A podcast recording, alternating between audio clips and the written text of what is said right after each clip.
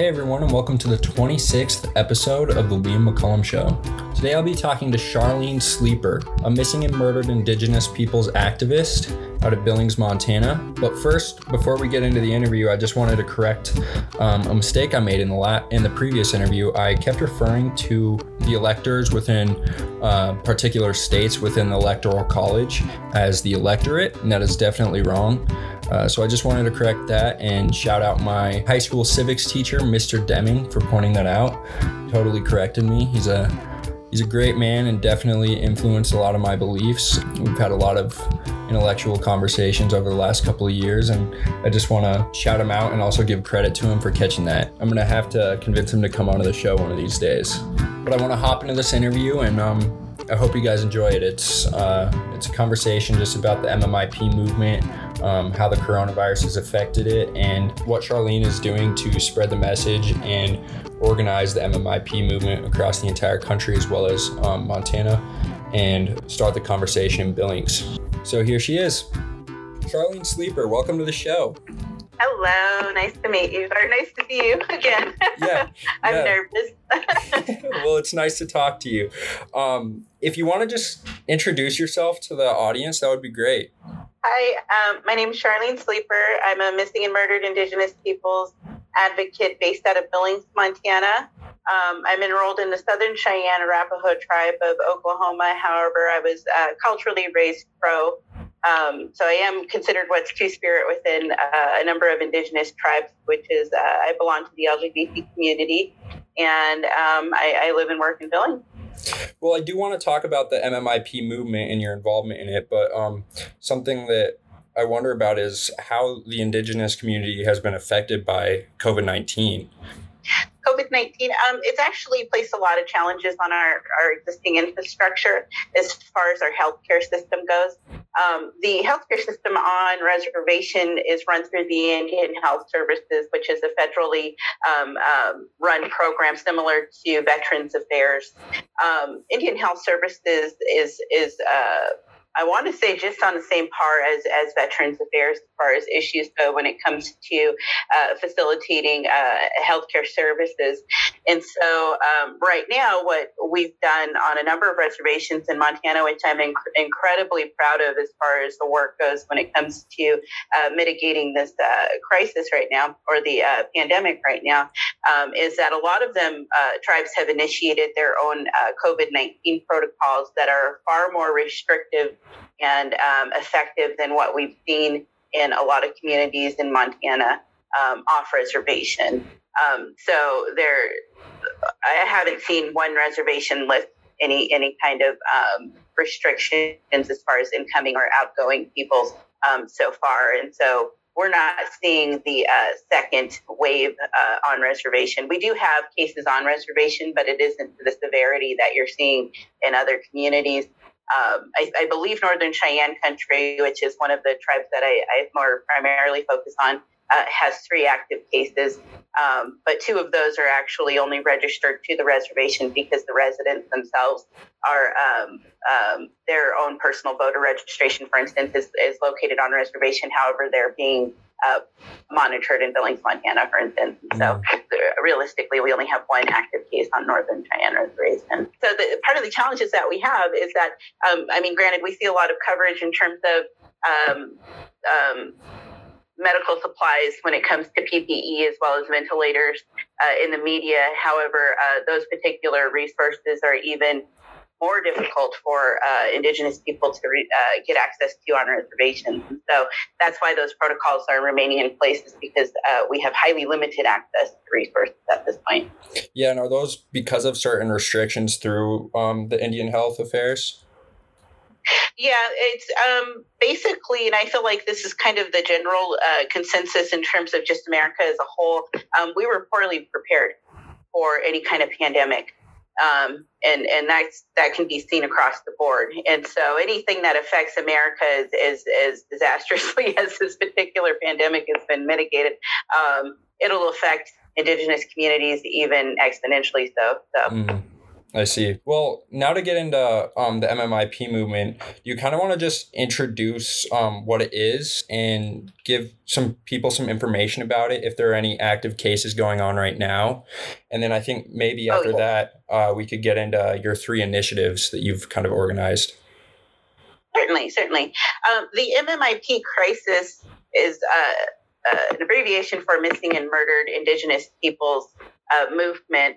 Originally, it started uh, in Canada in regards to uh, the uh, severe situations they have uh, within their country as First Nations people.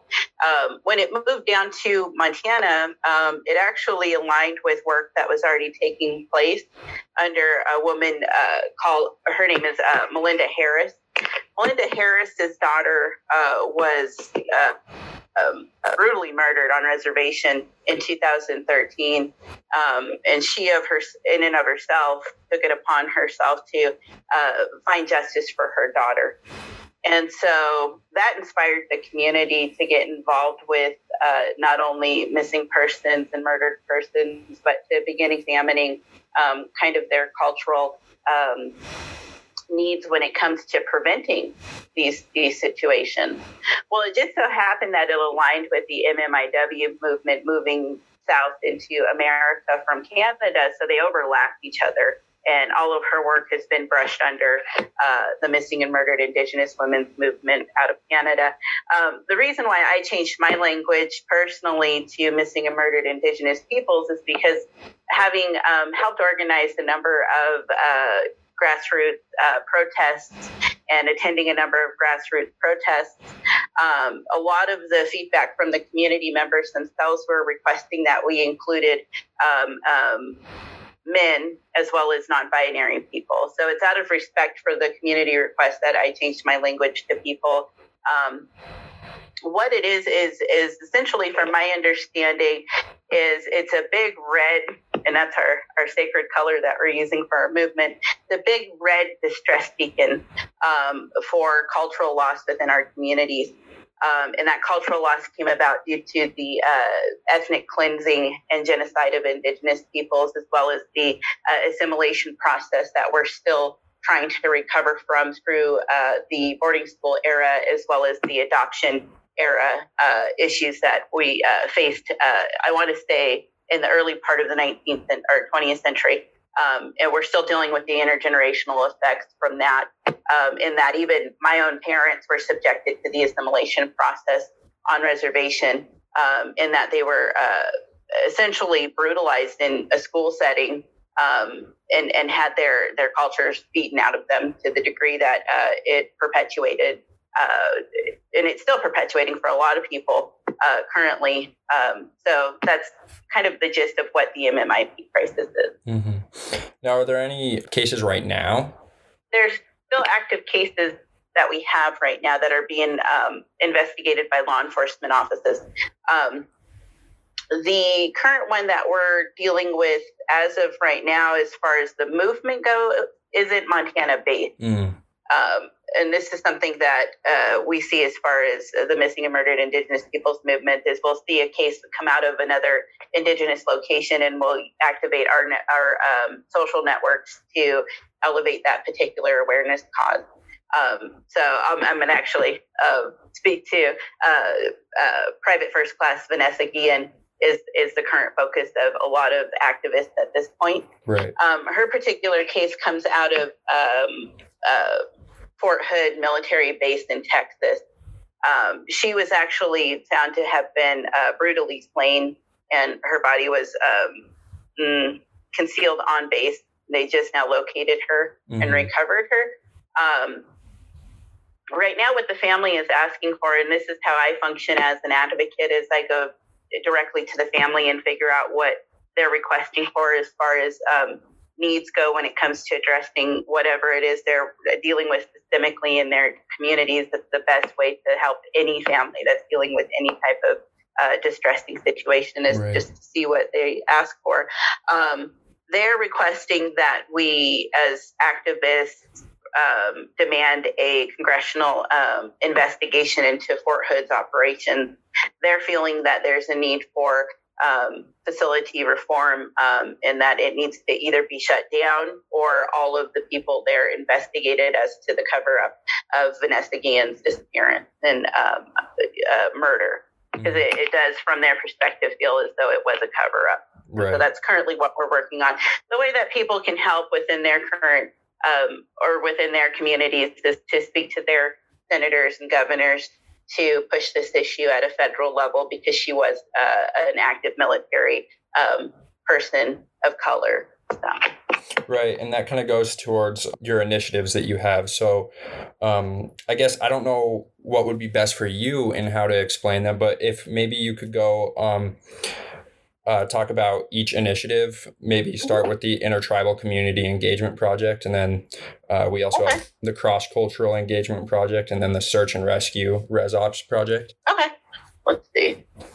Had it in a different order. Let me find it. Yeah, okay. whatever whatever so, order works best for you. Oh, okay. Well, I'm going to start, since I was talking about federal stuff, I'm going to start at the uh, the M M I P Billings, uh, working to train and equip Northern Cheyenne Search and Rescue and Arrow Creek, Arrow Creek Neighborhood Watch. Okay. Uh, Northern Cheyenne Search and, Cre- uh, Search and Rescue, uh, my notes are a little bit, sorry, um, yeah. is a uh, volunteer-based tribal-based search and rescue group that was formed uh, by this phenomenal tribal leader by the name of Teresa Small.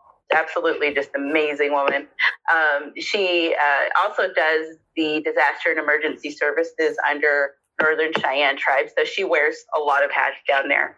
Um, and, and just, she does this amazing work. She's, she's the one that everybody's been calling anytime an indigenous girl or person has gone missing on reservation, Um, all the way back to Hannah Harris. Mm. And so she's the one that formed uh, the N C Search and Rescue as a response to the community demand for um, some type of um, resource be uh, developed to uh, meet the immediate need for um, locating missing children, essentially. Um, the Arrow Creek Neighborhood Watch is uh, was created by a gentleman by the name of Carrie Lance. Now, Carrie Lance is a controversial figure in, in our, our circles. I absolutely love him. Um, he's very uh, opinionated, but extremely effective in what he's been able to do in terms of creating this neighborhood watch on reservation in Pryor, Montana. Um, for him to be able to take that up as a, com- a community policing effort to address the lack of law enforcement on reservation has been just an amazing uh, undertaking, and the fact that he's been able to manage it since the time that he initiated it has been impressive. Uh, because we do are we are dealing with a huge lack of resources on reservation. Um, he did that actually in response to the double homicide that took place a couple of years ago, where uh, two indigenous people had stopped to pick up a hitchhiker on the side of the road, and ultimately it led to both of them being murdered. Um, and their daughter had escaped. Uh, so uh, in response to that, as well as the high uh, rate of crime and the lack of uh, police um, intervention in Pryor, Montana, he took it upon himself to develop his team out there. Um, so they work collaboratively to assist each other in search and rescue, as well as a number of other things. Um, just recently, uh, Northern Cheyenne Search and Rescue did a, a body recovery out in uh, Northern Cheyenne country, um, and the person, just, it was just a bad accident that had happened. Mm-hmm. Um, so the initiative for that is that the Montana State Indian Caucus uh, recently revealed that it'll be uh, supporting for a four-bill package this next state legislative session.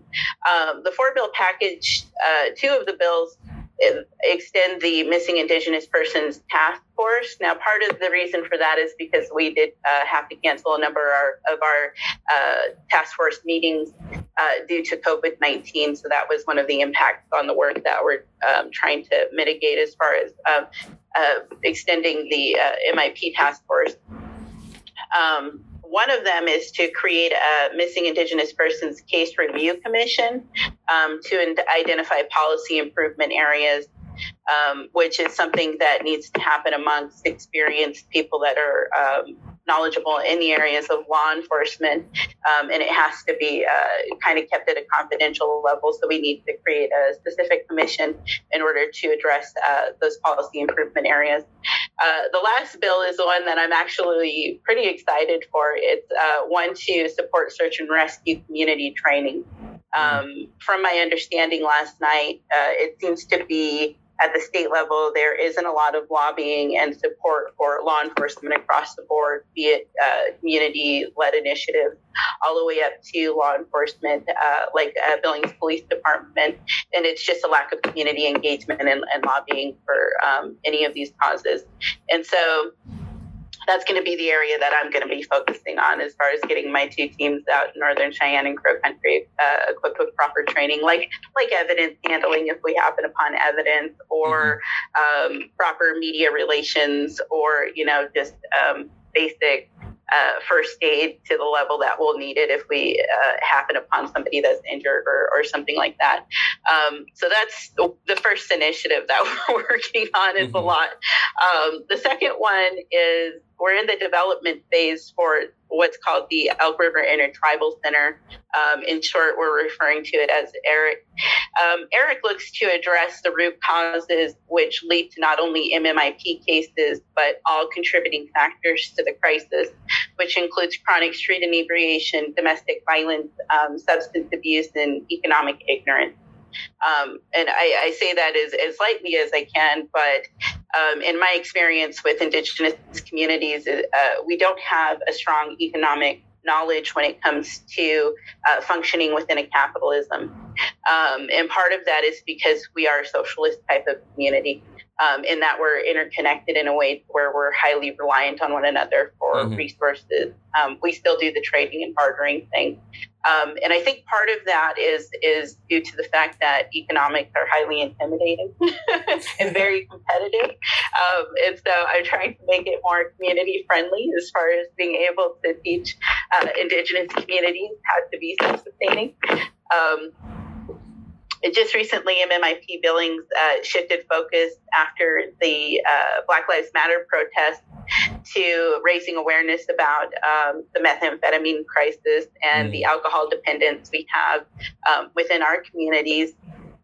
The uh, biggest issue that the uh, Billings Police Department is contending with are those two um, drug-related uh crimes. So um, anything that has to do with methamphetamines is an extremely volatile situation that you're getting into from onset.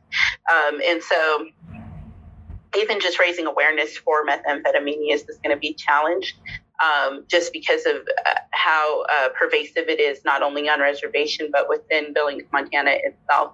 And so um, trying to even just figure out how to begin this dialogue in a healthy fashion is, is definitely a challenge we're um, examining right now. And we want to make sure that we do it in the most responsible fashion, Um, because that's specifically what the Billings Police Department is needing, is for communities to address methamphetamine um, issues as well as alcohol-related crimes.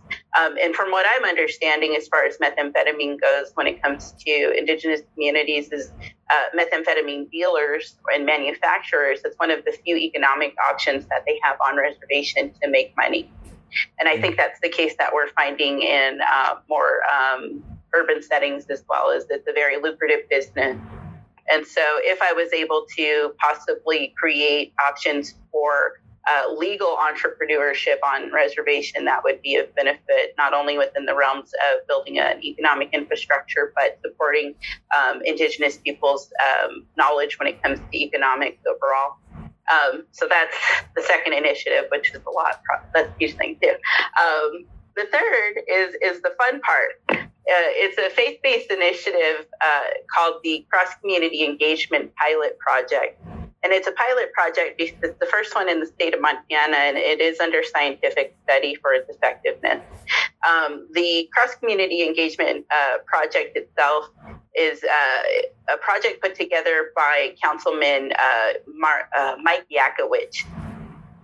And what he did was went through and he selected Indigenous leaders, and there's a group of Indigenous leaders working out their communication issues with each other. And there's a group of non-Indigenous leaders, which can include Black people and everybody else along the board, um, working out their communication issues. And I believe it's this next month we're going to be coming together uh, to work out our communication issues uh, across the board um, and begin building a community leader uh, um, rapport as far as not only trust, but um, networking. Mm-hmm. So that's what we're doing there. Um, the overall goal for that work, which has always been a goal of my own for my own personal work, um, is to foster peace and reconciliation by building uh, relationships, also known as bridges. Um, So yeah, that's that's pretty much what that's doing. Uh, I, I enjoy it because I'm a person of a spiritual faith, and uh, it's really good to know that there's other really strong Indigenous leaders out there willing to step up to the plate of opening up these this difficult dialogue. And I'm super excited to meet the other side of the equation because I don't know who they are, mm-hmm. um, but I want to see who he put together. Because if it's as exciting as the Indigenous side of the uh, equation, it's It's going to be a pretty interesting development as far as everything goes. Right. And and what I'm thinking um, they're working towards is, as far as the Global Peace Foundation goes, is reconciling um, historical animosities, um, which in our particular region is going to be uh, Cowboys versus Indians. Um, so we're going to have to lance a pretty big historical wound in order to begin addressing um, race relations here in our, our area. Mm-hmm. So, yeah. Yeah, well, those are all. I really, go on forever about that. Yeah, those are all really great, and um, you actually brought up some stuff about, uh, um, that actually brought up some more questions that I didn't have previously, and I was wondering with, um, you you talked about maybe bringing more economics, um, or like education within the reservations. Uh, are there any restrictions, um, on on these reservations that don't allow for? Yes. Uh, can you talk a little bit about those? You know, I'm not fully knowledgeable as far as the restrictions go just yet, just mm-hmm. because that isn't my particular wheelhouse. Um, let me see. I work more within law enforcement, so um, economic restrictions. That's something I myself need to be educated on because right. I'm, I'm just as guilty as the rest of my um, uh, cohorts in, in uh, social justice, and that I've been lax in that area. Mm-hmm. But I do know that it does have some, I do know that there's um, a way to get a bank established on reservation because uh, the First Interstate Bank in Billings, Montana, which is an amazing bank. I absolutely adore that bank just because of its um, community outreach as well as its um, philanthropy that it does within Indigenous communities. It did get one established in Lame Deer, Montana. Mm. So I want to be able to open up dialogue with uh, First Interstate Bank in order to understand how that was uh, uh, brought to fruition, because I'm imagining it's pretty complex as far as jurisdiction issues go, um, and be able to duplicate that on our reservations in Montana. So right. um, it w- they would probably, I don't want to speak for them, they would probably be open to um, educating Indigenous peoples into um, some sort of economic knowledge, even at just the basic level, be it financial planning or budgeting, um, in order to empower us mm-hmm. from the way that I understand a lot of their work, kind of the direction that they go. Um, so I'll have to actually get back to you on that yeah, particular no, question. No problem. Um, but you referenced that you were kind of talking to the Billings P D and you had a panel with them last night. Do you want to talk about how that went? Yes. Yeah, it went amazingly. I was super impressed. I mean, uh, Billings Police Department, uh, Chief Saint John is a really approachable uh, human being overall. Um, I'm actually a Citizens Police Academy alumni. Uh, I went and took their, I believe it was an eight-week course um, to understand how their departments work and the way that uh, their uh, budgets work. Well, no, we didn't go over budget. We went over um, just their resources. Um But uh, Chief Saint John, he is just excellent at navigating these difficult conversations because you can imagine in law enforcement, your skin gets pretty thick. Mm-hmm. Um, so he's he actually had spoke to creating, um, I, I believe he called it Chat with the Chief, I want to say, um, where he's going to be doing, I don't know if it's going to be a podcast format, but some kind of social media format due to COVID nineteen issues. Um, in that he wants to start community engaging and building up that community rapport right now. And that was actually one of the discussions that we had last night was how to um, support uh, Chief Saint John in his need to uh, build that community rapport and that community trust in the, in the era of Black Lives Matter. Um, and part of it is that um, he needs the manpower in order to do it. He just recently lost, I think he said in January, five staff positions. Uh, he was just recently cut, and this is noted in the Billings Gazette. Um, his budget was just recently cut. And so they're completely reliant on uh, a safety mill levy that they're hoping is going to pass in uh, September or November, I can't remember which month, um, to make up for those budget cuts. Um, and so he's working right now as of July first under the new budget, which has him limited in a lot of uh, community outreach capacities. Um, and, and for one, I know that a police officer's time is very valuable. Um, so I would like to be able to not only um, support them in getting better um, opportunities for training, but to be able to support them in their community outreach uh, capacities to build that rapport across cultures.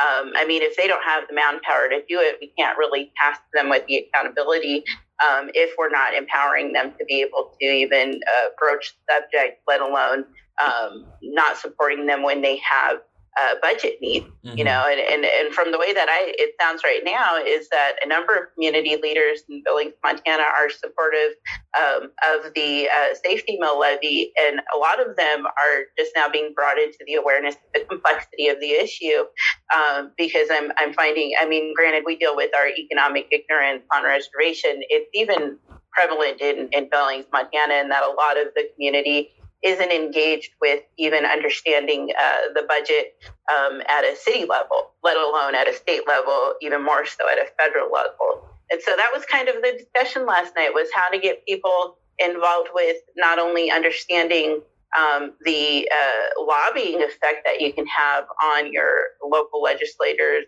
on, on up to federal legislator, legislators, but even comprehending the, the complexity of the maze that is public policy. Mm-hmm. You know, and it, it has to be a community-led initiative as far as that work goes, and, and he's running into it within the realms of law enforcement. Um, I know uh, Councilwoman Penny Ronning is running into it within the realms of city council. Um, And uh, I believe it, oh, his last name is Upham, Upham, U P H A M, and I believe he's the superintendent of schools here in Billings, Montana. He was there as well. He's running into it within the realms of, of uh, public schooling. And so what we're seeing right now uh, is the unfortunate phenomenon that there's a, a huge lack of community engagement in terms of addressing Indigenous peoples' communities um, issues, but um, everything across the board when it comes to understanding um, the fiscal impact of not having enough of the budget to um, address um, cross-cultural exchange or community engagement. And so I mean, uh, granted, there's an, a grander nas- national dialogue happening right now in terms of police brutality, which I fully acknowledge exists, mm-hmm. um, and that the Black Lives Matter um, movement is, is pushed to the forefront. Um, the need to address police brutality, which I do fully support. Um, the uh, local problems within Billings, Montana, are more focused on Indigenous to um, law enforcement Um, mm, communication as well as support. So we have a different narrative within the Missing and Murdered Indigenous Peoples movement. Um, we do support Black Lives Matter in terms of addressing Black urban issues, but uh, we have a whole different type of um, issue that we're needing to focus on locally, which is um, healing these relations and understanding how to support one another and how to uh, get the community involved in a way to where they realize that Um, these decisions that we're making at these leadership levels will impact them. It's going to impact their taxes. It's going to impact the crime in their neighborhood. Um, it's going to impact them personally when they have to call a police officer to deal with the crime that's happened to them. And so the more people we can encourage getting involved at these tables, and all of these leaders that we had put together last night are more than open to engaging in this dialogue, Um, the better, but I'm at a loss as far as how to get the community engaged to even talk about the Billings Police Department budget, um, let alone the Missing and Murdered Indigenous People bill package um, that we need to have passed this next legislative session. And, and for the record, Missing and Murdered Indigenous Peoples is, especially in Billings, is nonpartisan. I will work with whoever I need to work with, be it if you're a pro, you know, Trump supporter, if you're a libertarian, if you're, you know, super far snowflake left, just kidding. I love you guys. I love my progressive Democrat. Um, I don't care. I will work with everybody at the table as long as we can get the real issues addressed, which in my realm of existence is bringing missing Indigenous children home. Right. And you and I had, had kind of talked about this um, cancel culture in prior conversations. And uh, we had talked about how no one really actually focuses on the solutions, and it's all about, you know, words and stuff like this. And I saw that you got a, you got in a debate about um, all lives matter and that phrase in the Indigenous community. Do you kind of want to um, give your opinion about that? Yeah, um, I, I've had this conversation even even with a libertarian, and I, I love him. Um, um, in that, with the All Lives Matter debate, debate in and of itself, I, I respect it. I respect what they're trying to do in terms of um, bringing people into awareness and knowledge. Um, however, how it impacts the Indigenous community specifically is that um, all lives do matter to us. You know, all of the work that I'm doing, it's income based. And so everything that I accomplish within Missing and Murdered Indigenous Peoples in Billings, Montana, will um, benefit all people. And, and that's the realm that I think of, because um, we do believe that all lives do matter. But the language that we tend to use isn't so much that language. Um, many of us are of the spiritual belief that life is sacred. And so the way that translates over to English from our um, sometimes bilingual background is all lives matter. And so that's that's been one of the greatest debates that I've watched happening online, is that if you tend to not agree with people to use uh, Black Lives Matter specific language, um, then you do get targeted for um, not using the proper um, um way to say things, which is uh, it completely derails the overall conversation that we need to be having um, as a united people here in America overall, because um, it gets a, a lot of times it gets pretty violent as far as these conversations are going. And like, I can completely understand where an individual is coming from when they're saying, hey, we need to be respecting police officers. I completely agree with that. Their lives matter too.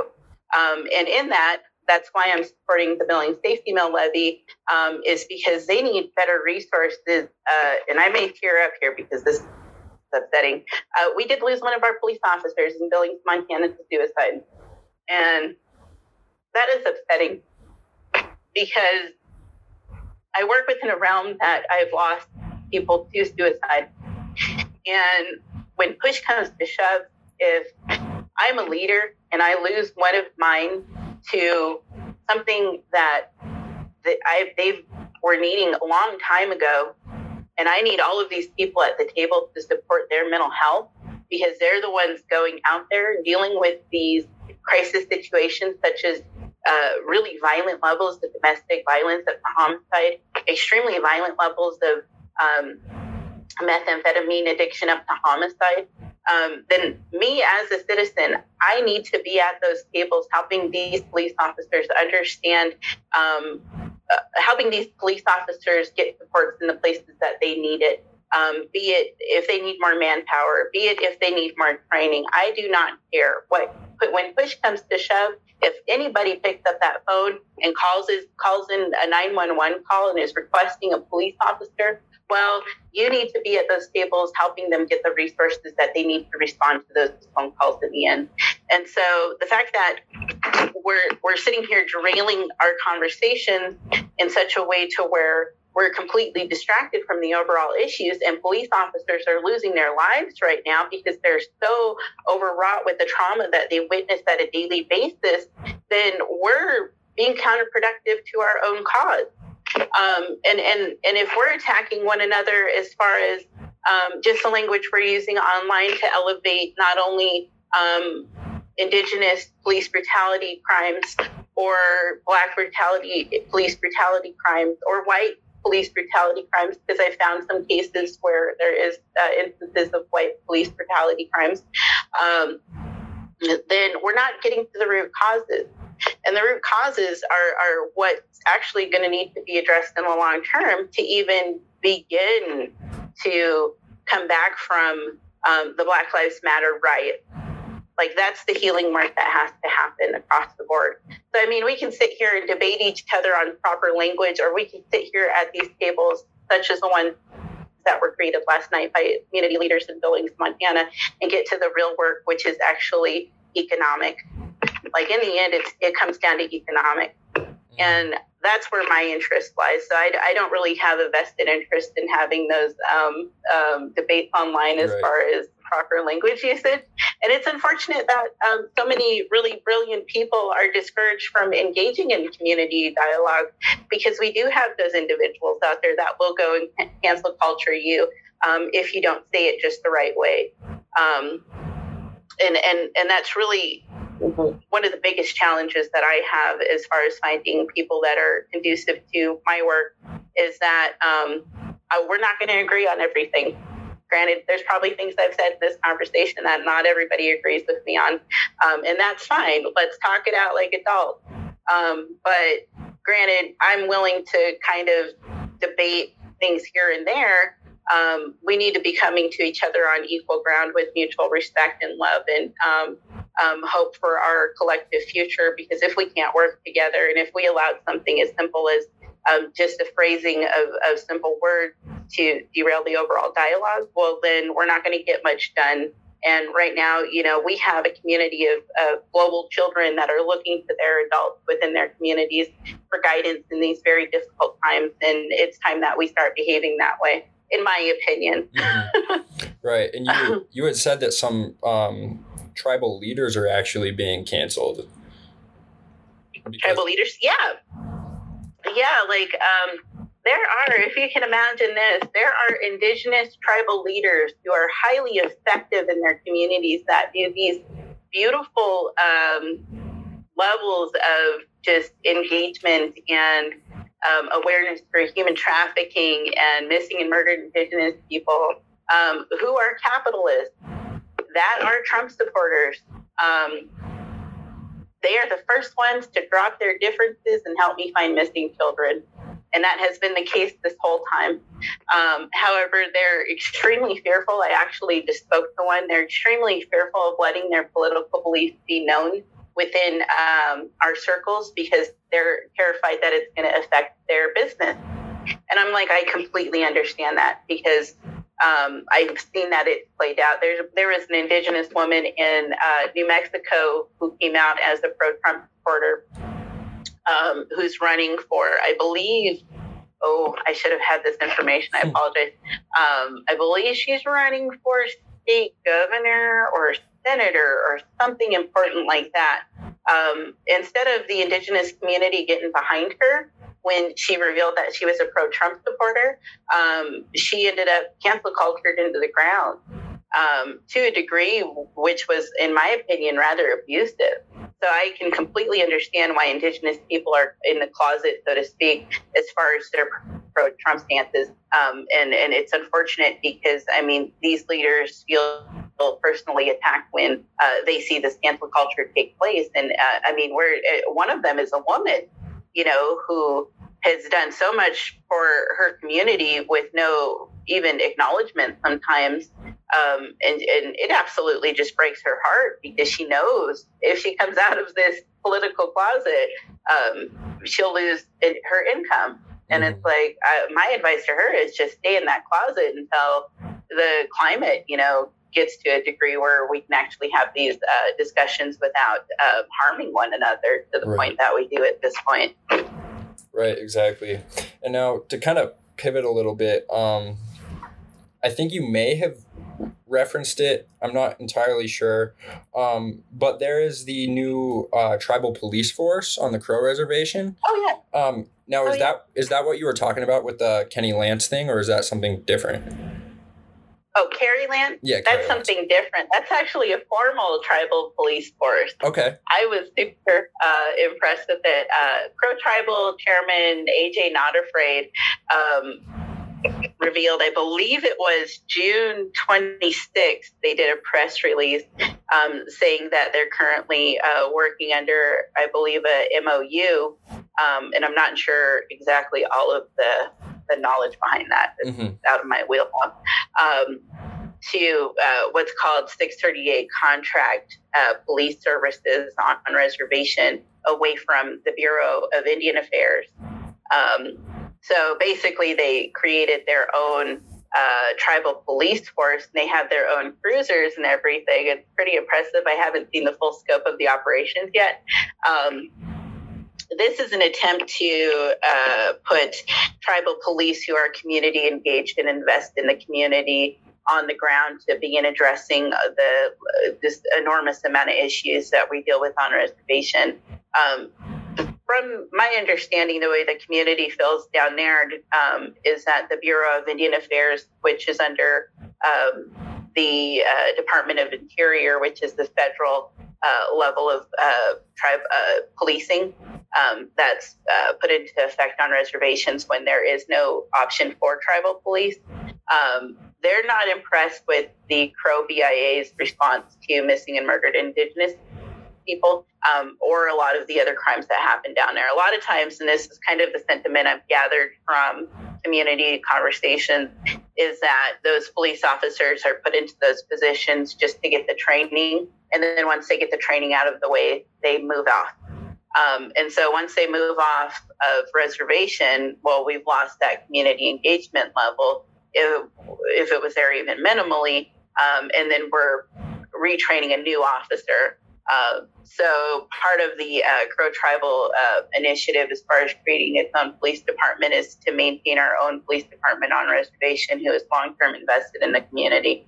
Um, and that was something that the Billings Police Department Chief Saint John had brought up, was uh, the need to have that investment in community, and that Billings Police Department is effective in creating that investment, and they would like the opportunity to do more of it. Um, they just need the resources to Uh, create those community bridges, and that's where my support lies, is, is mm-hmm. getting them those resources, as well as on uh, tribal reservations as well that have taken up the huge endeavor of creating their own tribal police forces, um, just because I believe that's where the solutions to a lot of issues come when it uh, comes to investigating missing persons and uh, murdered persons. Police, uh, in the end, are only going to be responding to the crimes once they're committed. Um, so it has to be a community-led initiative to address police brutality overall, um, or any kind of um, kind of lack thereof.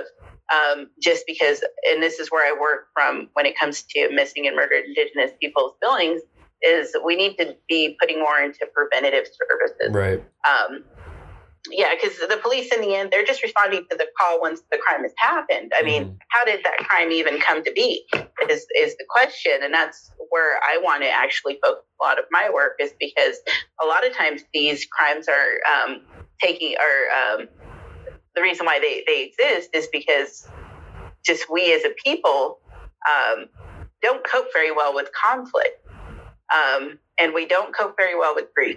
And this is, I'm speaking for every type of person I meet, not just Indigenous people.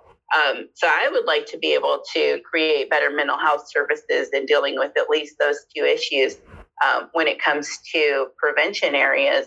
Um, and I'm kind of getting off topic a little bit, but yeah, that's where I was going with that. Yeah, no, that's really great, because I actually, I had an interview, I don't know if you've heard of him, with Commander Dale Brown out of Detroit. And he, oh, yeah? he started a security service in Detroit when they kind of defunded the police, um, when the city went bankrupt.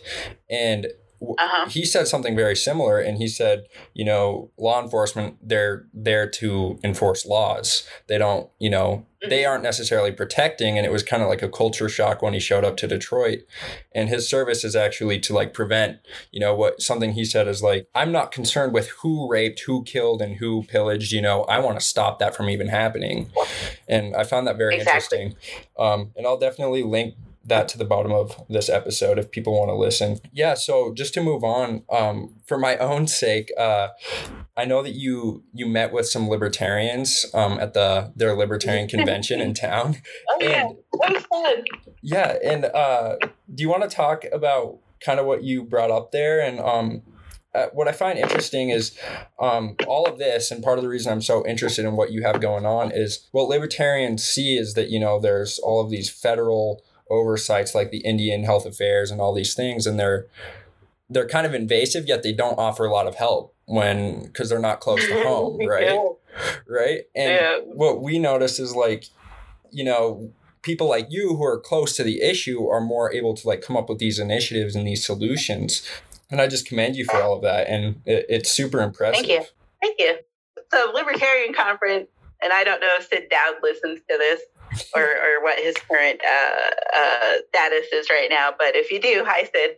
Um, that was actually a really fun little uh, community engagement one oh one project, not only for myself, but for them as well. Um, I was approached by Sid to uh, work as a fill-in for um, somebody that had to cancel due to an issue in the family.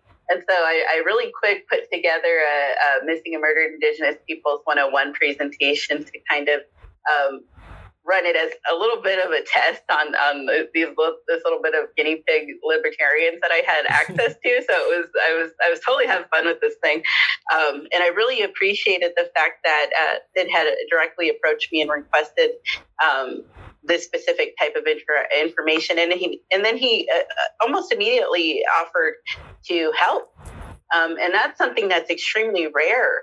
As far as Billings, Montana goes, I was like kind of blown away by just how approachable he was in terms of opening up the dialogue, because it is extremely difficult and complex dialogue to have.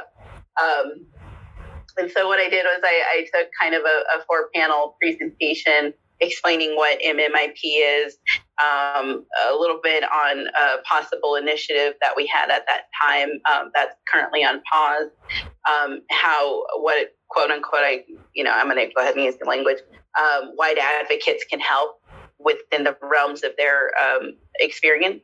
Um, and then, oh, I can't remember what the other one was. Um, but those were the three main areas that I needed to focus on anyways. Mm-hmm. And so um, I just kind of uh, ran it all by them and to see not only in it, how they would respond to it, but if it was easily digestible in the ways that I had to present it. Um, because, I mean, granted, you can see the distress beacon with our awareness, you know, uh, protests and whatnot. Um, it's so complex and very heavy um, um, knowledge to gain that sometimes it's overwhelming.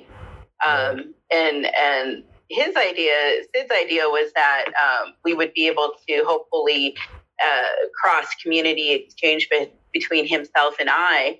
Um, what libertarianism is um, and how libertarians are willing to help, which was within the search and rescue resource option, um, and that they would um, be able to do some volunteer or even maybe just knowledge sharing kind of mm-hmm. thing um, with my teams, which I'm going to be taking him up on very shortly. Um, and so uh, part of uh, what that conversation was, too, was kind of to figure out how to discuss uh, white advocacy and how to encourage uh, white advocates to get engaged with Indigenous communities, because that is something that needs to be happening pretty regularly. Um, but yeah, it was, it was totally fun, and I really appreciated it because, like, at that convention, I think that was the first time I felt so welcomed by um, a group of people um, that were very curious, and um, I want to say there was a lot of kindness and a lot of compassion for the work at hand. Um, granted, there's a lot of confusion still because we haven't uh, been able to put together a full um, kind of resource for people to uh, explore in terms of uh, statistics and all of that stuff. Um, it was it was interesting to see how willing the Libertarian Party was in even just opening up the dialogue, because that is something that's really rare in Billings, Montana. I'm thinking that if I were to approach the Republicans in Billings, Montana, they may be open to opening up the dialogue, especially if I'm using um, kind of an economic framework, um, because they did approach one of my main team members once they found out that they were a Trump supporter, mm. as far as coming to one of the meetings. Right. Uh, what, one of the uh, groups that I'm currently experiencing a little bit of difficulty with in, in Billings, Montana is the uh, Democratic Progressive Group. Um, and part of that is uh, there's uh, we're seeing a lot of infighting right now um, as far as that circle goes. And uh, for instance, we are seeing the All Lives Matter and Black Lives Matter debate go go on, and uh, it's derailing uh, the, the work that I'm doing. Um, and it's causing a lot of um, turmoil in terms of uh, friendship conflict. Um, and then we're seeing um, I want to say, and I, I don't know if I'm using the term correctly, um, we're seeing the far right weaponize the term Karen against uh, Democratic progressives. Right. Um, and using it in a derogatory ter- way towards Democratic progressives. Um, so I, I understand the, the concern there. Um, but uh, that's in the end, you have to have thick skin when you deal with in the realms of law enforcement that I do. Um, because, I mean, we recover uh, missing peoples, and sometimes you're not finding a live person. Right. Um, so uh, I don't have time for that dialogue right now. But the libertarians seem to be able to manage the difficult uh, dialogue in terms of um, understanding law enforcement as well as economic policy. Um, and then uh, helping with, and the really impressive thing with the libertarians is uh, they're actually on their own volition uh, supporting tribal sovereignty, because they're uh, a party that understands sovereignty. And I, from my understanding, I haven't been through, Sid had uh, joked that he was going to create a libertarian one oh one class so I can go through his class. Um, I'm not fully in the realm of understanding as far as uh, what uh, the perspective is within the Libertarian Party for sovereignty overall, but they're extremely supportive of our tribal sovereignty, which is a huge, huge issue for us, in that we want to re- um, um, protect our um, land, and we want to re- protect our resources and be able to um, utilize those to the extent that we feel is necessary for them. Right. Um, yeah. Yeah. Yeah. That's really great. I, cause I was actually going to bring that up, how you, in one of our previous conversations, you said that tribal leaders have that same sense of sovereignty that libertarians do. And I, I find that really interesting too, because I, I think, you know, one of the main tenets of libertarianism is that, you know, individuals have a sovereignty. And I mean, people within communities, like if they freely associate, that's, that, that is definitely something that um, they support. So I'm glad that they really reached out to you. I think I think that that is a really good relationship that everyone could benefit from. Yeah, and like I told them that. I was like, congratulations, you're the first formal party to uh, engage Missing and Murdered Indigenous People Billings. So I will always, always uh, champion you guys for uh, opening up this dialogue, and be very thankful for the level of uh, just humanity they had for me, because I do run into a lot of uh, discrimination and racism in Billings, and I do run into a lot of egos within the uh, G O P and the um, um, Democratic side of things. So I am really grateful, not only for them, but for you inviting me onto this podcast and Um, asking really difficult questions and, and communicating it out using your platform, because um, the more people we have listening and willing to assist us with addressing the uh, missing and murdered Indigenous peoples crisis overall, the better. And uh, I'm so terribly thankful that I caught your attention, because I feel like uh, this, not only for myself, was uh, beneficial in me learning how to um, engage uh, a bigger platform. But I feel like me and you can keep these conversations going and continue educating people um, as far as just the complexity of the overall issue. Right. Absolutely. And I'm very thankful for this relationship. Thank you for coming yeah, on. I'm excited. But yeah, I think I think we're um, done here. And uh, I mean, if, if there's anything else that you want to um, tell people, and if you want to share where they can find you, certain social media, or if you have a website or something like that, please do. And then we can let you go. You know, um, I, as of right now, I don't want to officially roll anything out without the prior approvals in place. Mm-hmm. Um, but I am on Facebook, so I am open to always um, having more libertarians in my life, because I, I love the way that you guys think. And um, yeah, we can start there as far as building more uh, relationships with the party when it comes to uh, missing and murdered Indigenous people's Billings. And then once I have the marketing and promotional materials available that we're currently working on, um, I'll be happy to bring those to the next conversation we have. Okay, sounds great. Thank you. Yeah, so thank much. you so much, and I'll, I'll talk to you later. Bye. It's the weekend, we can let go. It's the full send, it's the get go. It's the get go, get go. Still not as green as a bank account screen on. Not really, though. You would probably.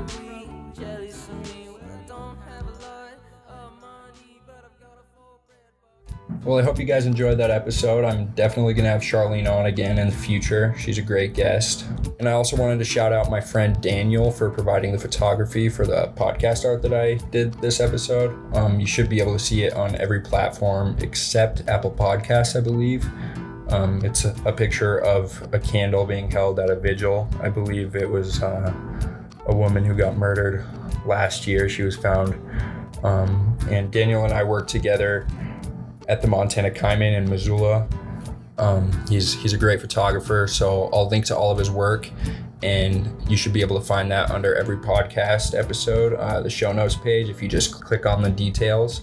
I also used some pictures of Charlene taken by Anna Page with the Billings Gazette, so I'll also link to those. Um, I'll have three different covers for my podcast, and uh, you'll see all three in the YouTube video. You can find The Liam McCollum Show on Apple, Spotify, YouTube, SoundCloud, and Stitcher. Um, please give me a like, subscribe, share, whatever you can to support me, and please come back next time. Thank you.